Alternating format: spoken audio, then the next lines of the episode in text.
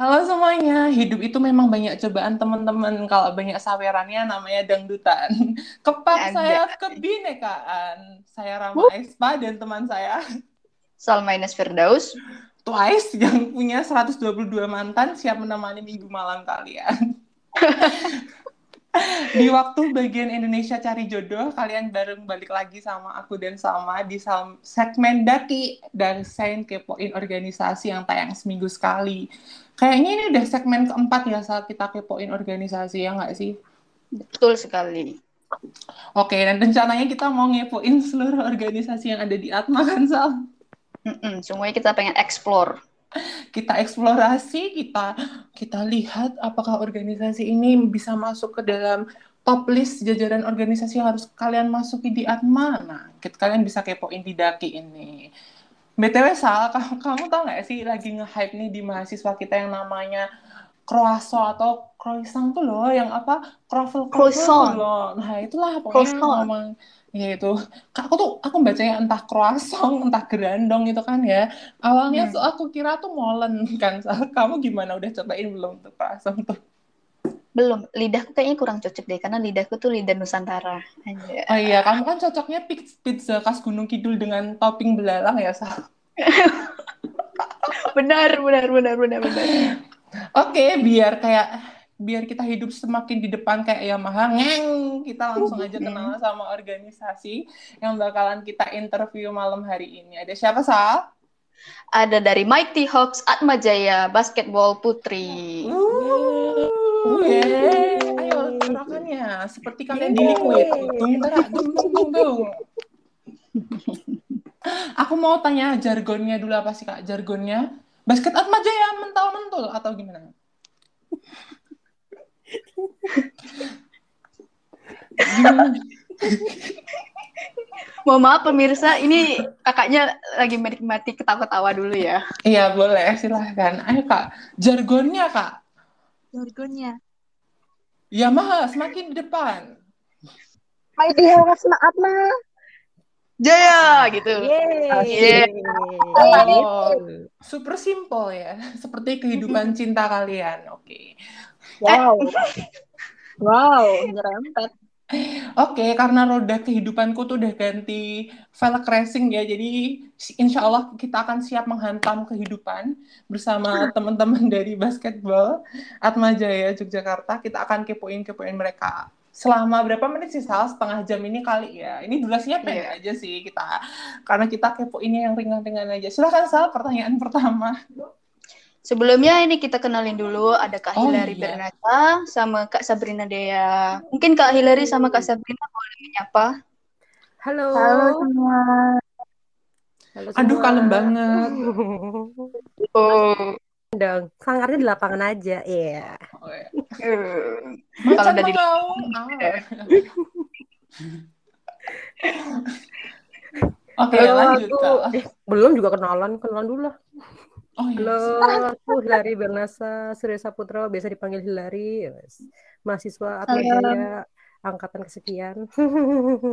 Fakultas? Oh iya, fakultasnya FISIP. Prodinya oh ilmu komunikasi. Oh gitu ya Kak, yang depan K A A itu nggak sih? Kita tuh beda negara ya, jadi antara Merican sama FISIP itu emang ada gapnya gitu Kak, jadi iya, antara betul. Mahasiswa. Kalau Merican eksklusif. Eh, eksklusifnya karena ada gazebo-nya aja, Sal. Kalau mereka kan ada apa student center ya, kita berasa di gazebo aja pakai angin cendela ya, Wak. Iya, terus kita sendirian ya, Wak. Eh, malah iya. Julitin kampus. Oke, Sal. Oke, langsung ke pertanyaan pertama, kita nggak jadi-jadi nih, Sal. Kita mau interview mereka. Tunggu dulu, kita belum kasih kesempatan ke Kak Sabrina dulu. Oh, Kak Sabrina. Kak Sabrina harus... Halo, perkenalkan, namaku Sabrina Dea, biasa dipanggil Dea. Aku dari Fakultas Hukum Atma Jaya, angkatan tujuh belas dan udah lulus. Uh, oke. Okay. Ngeselin ya. Ngeselin ya. Sekarang F Y I aja Kak, abang cilok yang di depan itu udah ganti, jadi mungkin udah nggak bisa beli lagi gitu. Kalau besok Bapak datang enak. Lagi gitu. Enakan abang-abang cimol. Iya, iya Kak, udah ganti itu yang gondrong sekarang udah jadi botak. Jadi oh iya. Udah, udah ganti gitu, Kak. Ya. Oke, guys, kita lanjut ya. Oke. Oke, mungkin kita mulai dulu untuk question pertama. Deg-degan enggak? Deg-degan enggak? Deg-degan. Hmm. Deg-degan banget. Hmm, oke. Ini buat kakak-kakak ini kan, uh, bisa dong diceritain first time terjun ke dunia perbasketan itu kapan dan gimana ceritanya? Mungkin bisa dimulai dari Kak Dea dulu. Apa ya? Terjunnya itu dari T K dulu, cuman T K nggak mau karena basket panas. Terus kayak ngerasa apaan sih ini kan buat cowok, nggak pantas. Akhirnya nggak nggak nggak mau lagi. Terus memilih jalur lain, jalur mincla-mincli. Terus terjun balik itu S M P kelas tiga. Karena S M P ku tuh kalah. Terus aku nangis. Kayak ngerasa, uh, oh pengen nih ikutan. Kayaknya seru basket. Bawa bola sambil lari. Nah itu pertama kali terjun. Udah. Terus S M A lanjut basket. Kuliah.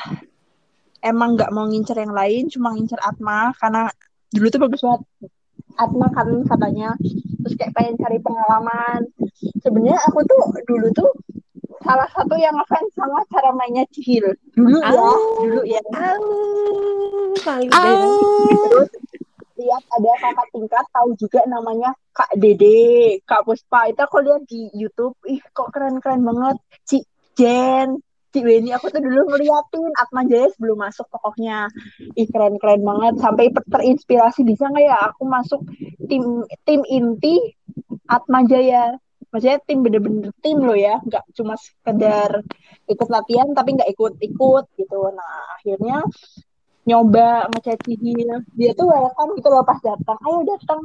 Ternyata waktu aku datang ke Atma tuh yang lain belum latihan, jadi masih latihannya mereka. Terus aku sendirian maba. Nah, habis itu baru kenal Umi, kenal ini. Udah gitu terjunnya. Oh wow. My God. Kayak tadi di-mention juga panas-panasan ya. Aku dulu juga waktu S M, S M A itu pernah kan ke uh, upacara gitu pura-pura pingsan biar disuruh duduk di U K S. Tapi kalau sekarang upacaranya sekarang kan tinggal matiin kamera terus tidur beneran. Jadi memang nggak cocok untuk masuk basket saya ini. Oke, okay? Kak Hilary aja yuk. Next ceritanya Kak Hilary. Oke, okay, kalau aku kenal basket udah dari kecil banget ya. Mungkin dari lahir udah dilihatin bola basket karena papaku dulu pelatih basket. Kemudian mau latihan itu kelas dua S D. Masih pipi disuruh latihan. Begitu. Udah dari S D udah ikut ikut tim sekolah, lanjut S M P, S M A, dan kuliah. Begitu, simpel kan? Wah, wow. Lama banget ya. Wow. Kak Hilary ini nih, diam-diam dia pernah masuk first team tau di D B L, kalau misalnya iyalah, tahu. Iya, sekali loh. Oh, waktu S M A ya? Aduh, uh-uh. ya, ya itulah perjalanan hidup. Ya. Bismillah lima puluh ribu dari Kak Hilary. Ntar ya nomor rekening iya, ya saya. Iya. Tapi kan soal kalau ada olahraga cabur, overthinking, rebahan, malas-malesan, menikmati hidup, aku mungkin udah dapat medali emas kali ya, Pak. Hmm, kayaknya emasnya aku deh. Dea sih kayaknya ya. Siapa tahu dapat lima miliar kan, Pak. Amin. Oke, okay, next question ya, langsung ya. Aku mau tanya, hal yang paling berat yang pernah dialami selama ngikutin basket, apa, Kak? Siapa dulu nih? Silakan Kak Dea dulu aja, Kak Dea. Aku ya? Uh-uh. Uh, ngerasa gak, gak berkontribusi buat tim. Bener-bener ngerasa abis, abis nih, masih kayak Uh, udah nih dipakai terus kayak ngerasa tambah lama kok jenuh sama basket, bener-bener sampai nggak berkontribusi di tim sama sekali loh, bener-bener yang kayak ngerasain ih aku udah nggak dibutuhin nih, gimana ya gimana ya sampai sempat uh, mikir apa aku mau keluar aja ya, bukan jalanku gitulah kayaknya. Untungnya pikiran itu tuh cuma sekelebat lewat, dari situ malah yang ada cuma ya udah memotivasi diri, semoga lah ya. Ya oh. gitu doang sih. Berarti udah dari awal tuh emang udah ada rasa insecure gitu ya Kak, udah kayak awal insecure, insecure banget. Terus kayak ngerasa aduh apa aku kepake di Atma, dijalani, dijalani. Tapi kan namanya kita maba ya, bener-bener yang namanya baru ngerasain dunia, gak ada orang tua mau beli jajan-jajan. Akhirnya tuh berat itu ya gak kekontrol, bener-bener gak kekontrol. Sampai basket pun lutut sakit, ini sakit, itu sih yang bikin aku berat. Sampai aku uh, sering ngeluh dulu kan ke pelatih, uh, cerita, uh, coach ini kok lututku sakit banget ya. Yang bikin ininya tuh yang kayak, coachku tuh emang gak pernah, uh, coach yang di Atma loh ya, Mas Black itu nggak pernah kayak ya kamu kamu gini gini gini, tapi dia kayak nggak tahu the point. Ya iyalah beratmu aja sekarang kayaknya gede banget. Dan untungnya aku tuh kayak gini loh, aku untungnya nggak pernah mengambil itu sebagai yang negatif, cuma ngerasa oh berarti aku harus nurunin. Nah dari mulai itu dia juga ternyata ngenotis aku tuh, dinotis aku, Cihil sama Cimei dari berat badan itu dinotis. Terus dia bilang gini, aku kasih tantangan sama kalian sebulan, sebulan itu harus turun minimal berapa kilo.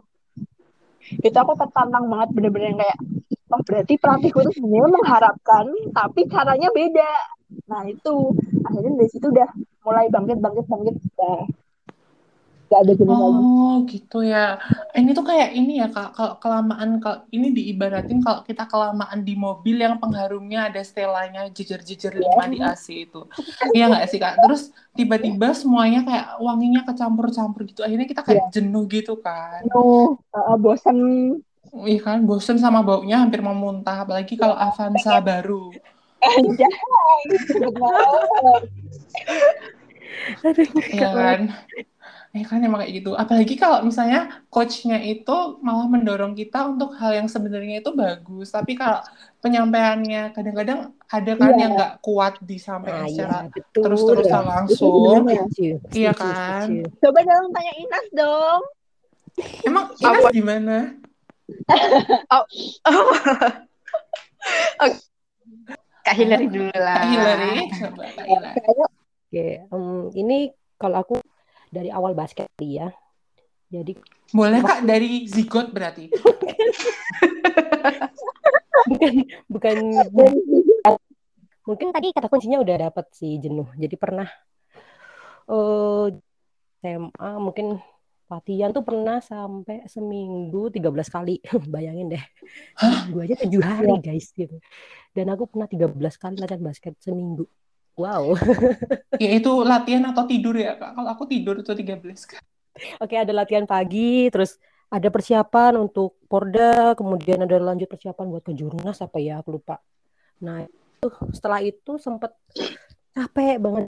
Nah, tapi apa ya, ngerasa banget lagi semangat-semangatnya ternyata tuh nggak kecapai. Aduh, ini harus ngomong serius ya. Hah, gimana itu Kak? Jadi misalnya aku lagi mau hmm, fokus untuk mencapai sesuatu nih di salah satu event kan. Nah, padahal udah berjuang tuh, udah berjuang ini itu ini itu. Orang lain juga bilang, oh, wah kamu bisa lah, kamu bisa dapat itu gitu, kamu bisa dapat prestasi itu. Eh tapi nyatanya basket tuh nggak semudah itu guys. Banyak orang-orang yang mungkin bisa bilang lebih berkuasa. Uh, mendapat predikat begitu, oh. Jadi dipatahkan paling, ya mimpinya. Iya betul, itu yang menurut paling. Oh. Jadi setelah itu juga rumit, aku ya? rumit banget. Oh ibaratnya gini berarti, misalnya sainganmu itu naiknya Karisma sama Supra, yang satu lagi naiknya Handmax atau Uh, apa itu namanya taruh ya Pak. Betul, betul banget. Jadi itu nggak cuma ada di dunia politik ya, dunia basket juga ada. Ngeri, ngeri, ngeri. Oh. Gila sih. uh, aduh Kak Dea cabut lagi dia. Pemalang emang jaringannya agak-agak nggak enak ya, serot kayak telo. Oke. Okay. Kalau aku apa ya hal yang paling berat yang pernah dialamin selama ikut basket, ya sama sih nggak bisa ngasih kontribusi ke tim gitu. Karena aku kan dari postur juga kalah kan sama kakak-kakak yang lain waktu pertama kali jadi maba gitu di Mighty Hawks gitu. Karena it, di situ sih yang ngebuat aku kayak makin-makin pengen latihan, kayak pengen, karena aku nih tipe orang yang suka tantangan gitu kan. Kalau misalnya aku belum dapet, aku belum mau menyerah gitu. Jadi ya gitu. Ya. Dulu tuh aku ingatnya Mas Black ya, Mas Black dia ngasih tahu ke aku kayak, badan lu kecil, lu harus tidaknya punya sesuatu yang istimewa. Ibaratnya tuh nasi goreng lu harus ada telurnya gitu. Nah itu sih jadi inspirasi banget buat aku gitu. Makanya, Makanya aku, kalau kecil tuh malah lincah ya Sal?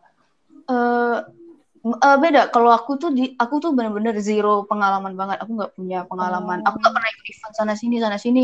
Aku ikut, mulai ikut ikut-ikutan Atma Jaya Basket itu karena diajakin sama Kak Dea kan.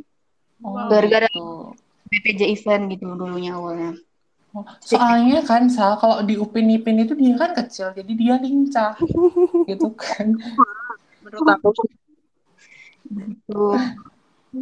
Sebenarnya kata-kata yang dikira menyakitkan, tapi itu sebenarnya bisa dijadikan motivasi. Motivasi. Luar biasa. Duh, luar biasa. Bukan merupakan bentuk kebencian aku sama pelatih, malah bahkan menurut aku pelatih yang berjasa banget di hidup aku dari aku S M P sama sampai S M A ya Mas Black, gak ada yang lain. Yeah. Entah dikiranya aku ngomong kayak gitu karena atas dasar aku tuh nggak suka. Nih Mas Black bakalan dengar podcast ini nggak ya? Mas Black yeah. minta maaf ya kalau kita salah-salah. Oke, okay, kita lanjut nih. Momen yang paling menyedihkan selama di basket Atma.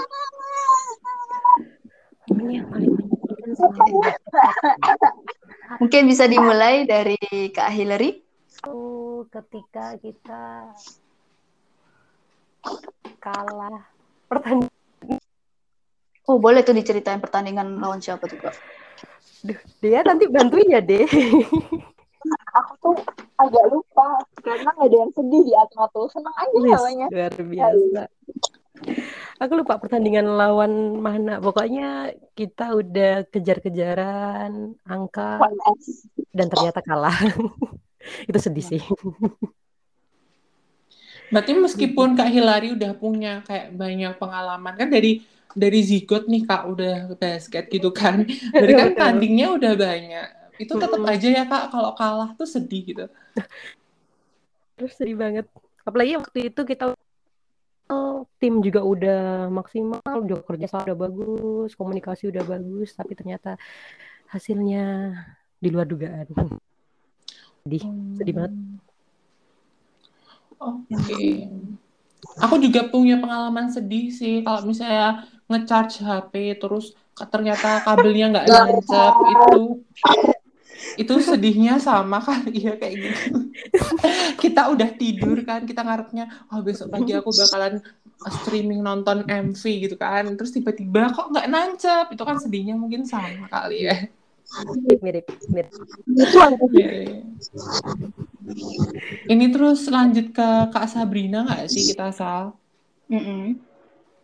Kak Sabrina nggak ada sih, senang aja. Kalau di kalau dari segi apa nih, kalau pertandingan ya pasti kalau kalah pasti sedih, tapi selain itu nggak ada menurut aku.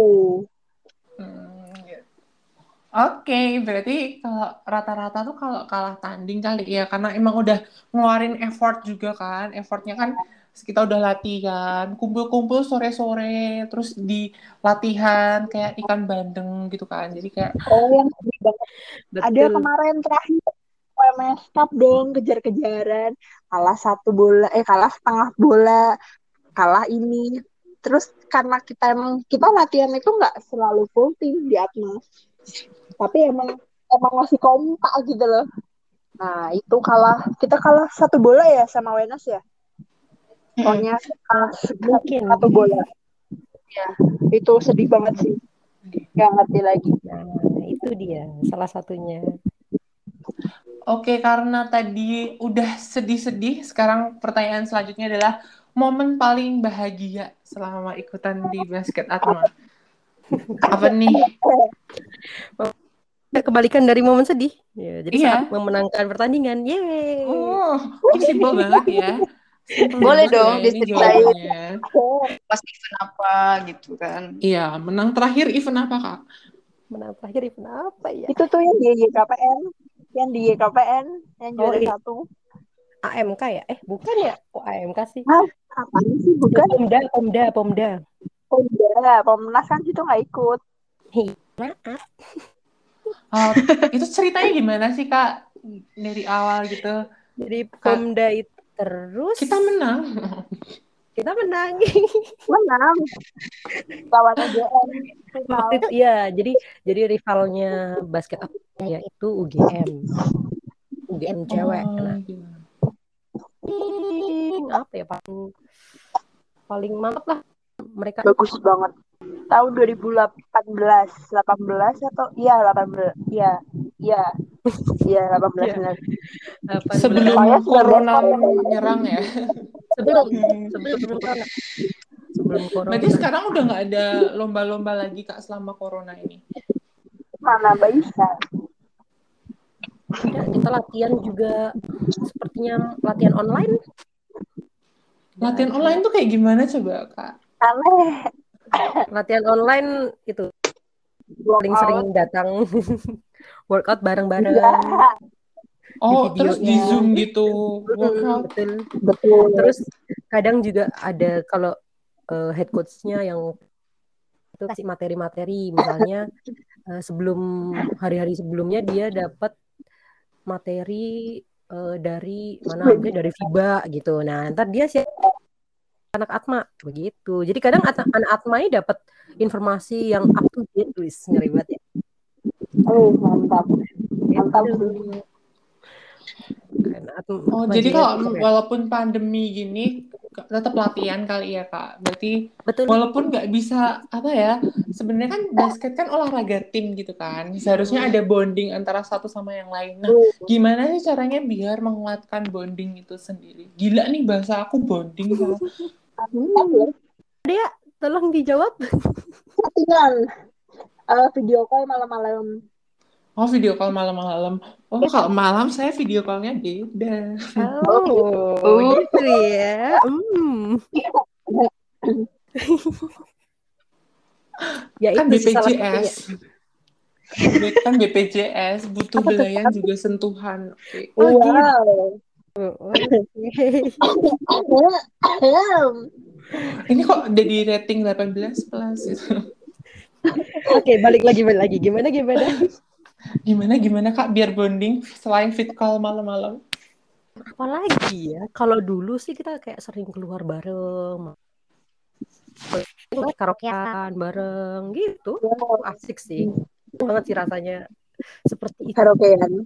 Oh ya apalagi Atma Jaya ya Kak ya dekat mana-mana, dekat tempat maksiat, dekat mal. Jangan di spill yang itu. Enggak, cuma tinggal jalan ya kan. Maksudnya kalau at Atma baca anaknya kalem-kalem nggak mungkin kayak gitu kok. Oh, oh berarti berarti positive vibes gitu ya. Jadi walaupun walaupun kita pandemi, jangan sampai anak-anak maba ini uh, mengurungkan niatnya untuk gabung sama basket Atma, ya kan? Oh. Karena kegiatannya tetap terlaksana seperti biasa dan disinilah kita cari teman sekaligus, sekaligus keluarga gitu kan Kak? Betul banget. Apalagi kekeluargaannya tuh uh, keren banget lah. Wah, wah terbaik sih itu. Oh berarti plat Pak siapa Kak Black ya jadi bapaknya, ibunya siapa? Mbak Fitri lah, Mbak Fitri lah, istrinya lah. Kita juga dekat oh. kok sama sama istrinya pelatih itu aja dekat. Jadi emang keluarga kekeluargaan itu. Oke, okay. oke, okay, Sal, next questions. Oke, okay, sekarang question yang uh, menarik nih terlintas di kepalaku. Hmm. Dia batuk. Kenapa batuk? Batuk mulu. Terus uh, kalau misalnya dari Kak Hilary dan Kak Sabrina, Kakak ada mengidolakan seseorang nggak di tim? Gitu. Maksudnya kayak, oh dijadikan panutan gitu. Mungkin dari Kak Hilary dulu. Di tim Cat Atma? Mm-mm. Jadi pantan. Hmm. Diriku sendiri, oke. Okay. Bagus. Aduh. Mungkin di dalam Atma sama di luar Atma nantinya, boleh. Aduh, kalau boleh jujur Salma sih. Ines, Salma Ines. Aku... Aku anak basket yang nggak terlalu ngikut. Jadi idola-idolanya tuh bukan idola basket. Nah, kalau ngomongin sepak bola aku ikut gitu. Jadi agak-agak susah nih pertanyaannya. Wah, mengidolakan diri aja sendiri, diri sendiri gitu ya kan? Betul, betul, betul, betul. Pede aja dulu pokoknya. Oke, kalau gitu ke Kak Sabrina mungkin ada. Agak banyak ya saya lalu saya di Atma hmm? sendiri. Di Atma sendiri itu agak banyak say kalau aku. Yang aku idolakan sebagai motivasi ya. Kalau dulu banget ya, itu jujur aku emang mengidolakan semua pemain-pemain dulu ya, kayak ada Ciniko, ada Kak D, terus apa? Ada siapa tuh namanya? Si Vera. Terus yang sekarang kemarin sebelum pandemi, kalau aku mengidolakan Cikeu. Aduh, gila. Maksudnya dengan dia gak latihan pun main bisa sekeras itu. Paham gak sih Kak? Kita semua kan butuh latihan biar main keras. Kalau dia betul, betul, betul. Latihan aja dia kayak wow, kok orang bisa kayak gini gitu loh. Main keras tuh maksudnya gimana sih? Aku sih yang main terus pakai lempar-lempar kayu atau pakai lempar batu apa gimana Kak? Ya effortnya dia main bener-bener yang uh, kita kan kalau main uh, tujuannya juara ya. Mm-mm. Pemikirannya dia yang selalu kayak aku capek tapi aku nggak mau kelihatan capek di depan teman-teman. Selalu kayak ngomongin kalau kamu lagi sakit jangan pernah nunjukin kamu lagi sakit deh. Kan kalau ngomong aku gong jangan pernah nunjukin kamu lagi sakit. Udah uh, all out aja. Bener-bener yang apa yang ngerasa oh. Ini nggak cuma dari segi misalnya kalau nggak kalau aku bilang Cikeu itu nggak cuma dari segi ini loh uh, basket, tapi dia juga bisa kayak motivasi di luar itu. Dia yang selalu ngemban kayak kamu ada ada masalah apa, ada ini apa, cerita aja nggak apa-apa. Kalau dulu waktu sebelum pandemi emang uh, maksudnya uh, kalau ada apa-apa pasti kalau Cikeu kan dulu sibuk banget ya, maksudnya dia lagi ngurusin ini itu. Jadi aku bener-bener kalau di lapangan cuma bisa, ya, maksudnya aku cerita-cerita pasti sama Cikeu. Ya, itu sih menurut aku dia tuh sesosok yang aku idolakan. Wow, wow, wow, wow, wow, wow. Luar biasa. Luar biasa ya, malam ini saya punya pandangan-pandangan lain mengenai basket. Awam banget tuh soalnya. Gimana mau gabung? Belum oh, terlambat kok. Makasih. Saya kalau gabung nanti posisinya bukan di mana-mana, tapi di belakang garis ya, Kak. Oke, oke, oke. Oke, Salma, ada next question nggak dari kamu? Uh, boleh dong di-spill prestasi-prestasi basket Atma tuh, terutama yang putri. Iya, oh. Boleh, Kak. Dia bantuin dong, Dek. L A C L, L A C L, L A C L juara satu, Liga Mahasiswa juara tiga dua ribu tujuh belas. Hmm, betul banget. Terus kita ada ikut di Solo berapa kali juara? Oh juara satu uh, dua ribu delapan belas dua ribu tujuh belas delapan belas juara satu di Solo. Nah betul. Terus uh, A M K Cup juara satu. Betul. Terus wow luar biasa ya. Yang di Kebang tuh L A C L ya? Iya L A C L. Hmm, Kampus League. Oh berarti teman-teman maba jangan sampai apa ragu lagi untuk ikutan basket Atma ya Kak berarti. Prestasinya panjang banget gitu kan. Betul, betul. Mari apalagi buat cowok ya. Ada lowongan jadi manajer nggak ya Kak? Ada, ada, ada. Udah mau pada lulus lah kayaknya tuh. Ada. Oh, iya. Boleh yang suka basket tapi kira basketnya belum memumpuni, tapi pengen banget gabung jadi tim basket, bisa jadi manajer Atma Jaya. Mm-hmm, bisa banget. Oke, Kak. Jadi bisa kalau yang kalian buat kalian ada alternatifnya jadi manajer gitu. Oke, okay, next question sini, Kak. Berarti kalau waktu awal-awal itu kan otomatis nggak semuanya kan tadi kayak Kak Hilary bilang karena ini banyak prestasinya otomatis tim basket itu harus selektif gitu untuk memilih pes, apa orang-orang orang-orang mana yang mau ikutan tanding atau ikut lomba gitu. Betul. Kalau dari kalau dari tim basket Atma sendiri apakah semua yang mendaftar kemudian boleh ikutan latihan bareng atau kalau yang ikut dari, jadi tim inti itu emang harus udah diseleksi gitu, Kak? Itu kalau semua siapapun boleh, uh, basket Atma terbuka buat siapa aja, mau maba yang udah udah kuliah setahun gitu. Oh, kalau untuk masuk ke tim pastinya seleksinya ketat banget ya. Uh, selain lihat dari skill, pasti lihat dari uh, kemampuan mahasiswa uh, ber- beradaptasi basket begitu. Tapi oh, jangan takut, berarti... jangan takut. Bukan seleksi yang bakal ada lari, ada lari apa, seleksi lari terus. Makan beling gitu. Iya itu enggak, enggak enggak enggak. Lari makan beling jalan di atas api gitu. Mau oh, kuda lumping asal, asal, asal ada kemauan pasti jalan. Wih ngeri banget.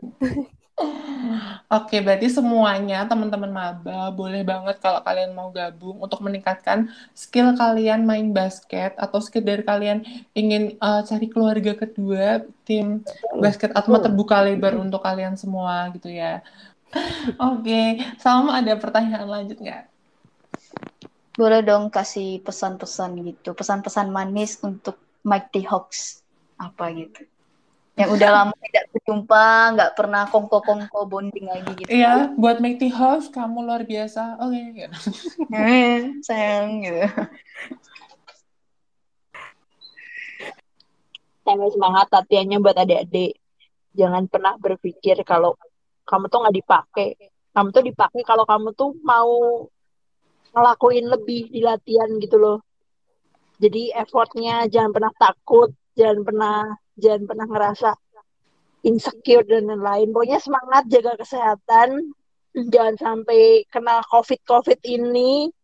Amin. Amin. Kalian harus tetap semangat pokoknya. Buat Mas Black, Ko Ijang bangga sama kalian. Oke, okay. Oke, okay. Sangat mengharukan ya teman-teman. Aku menangis. Inilah rasa kekeluargaan di basket Atma ya. Jadi terus pertanyaan, hampir masuk ke pertanyaan-pertanyaan terakhir. Kita ngomongin tentang cita-cita, biar makin deket aja. Secara secara personally maupun di dalam suatu organisasi. Kayak misalnya aku nih, cita-citaku, cita-citaku ini kalau personally, kalau personally aku pengen punya rumah di daerah Senopati atau Magelang ya, biar kalau dugem itu pulangnya wow. Tinggal jalan kaki gitu. Um, apa ya? Punya masa depan yang cerah. Eh, secerah secerah dahi sungkan. Opa-opa. Jadi orang kaya. Oke, itu teman kita cita-cita. Amin.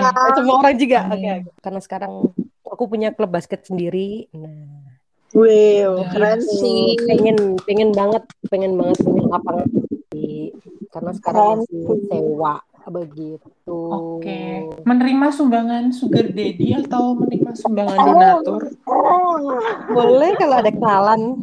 Ini segmen penutup kita, nggak kerasa nih kita udah lebih dari tiga puluh menit kita ngobrol-ngobrol bareng bareng-bareng Kak Hilary atau Kak Dea. Untuk anak-anak maba yang baru bergabung di uh, keluarga besar Universitas Atma Jaya Yogyakarta, apa sih Kak kesan-pesan untuk mereka dan kenapa mereka harus gabung ke Uh, basket Atma Jaya Yogyakarta? Silahkan Kak. Semangat, semangat, do your best until die. Until die. Oke. Okay. Kita nggak kerasa ya, ternyata kita udah selesai nih Sal. Kita ngobrol-ngobrol sama Kak Hilary sama Kak Sabrina ya kan Sal? Mm-hmm. Oke, okay, buat ini sudah selesai di dalam segmen penutup kita. Uh, untuk minggu depan kita mau bahas apa nih Sal? Kita mau sama siapa? Uh, kita ada rencana bakal interview L B M So stay tune. L B M. Terus kita bah- bakal bahas bagaimana cara menawan tanpa harus pasang susuk. Terus. Jadi untuk teman-teman semua, pantengin episode yang akan datang. Ingat teman-teman, kuliah online yang penuh memang bukan otak tapi memori H P. Meskipun kita terlanjur berada di rumah, semoga kita lekas bertemu. See you next podcast teman-teman semua. Thank you. Thank you Kak Hilary, Kak Dea. Thank you Kak Hilary, thank you Kak Dea.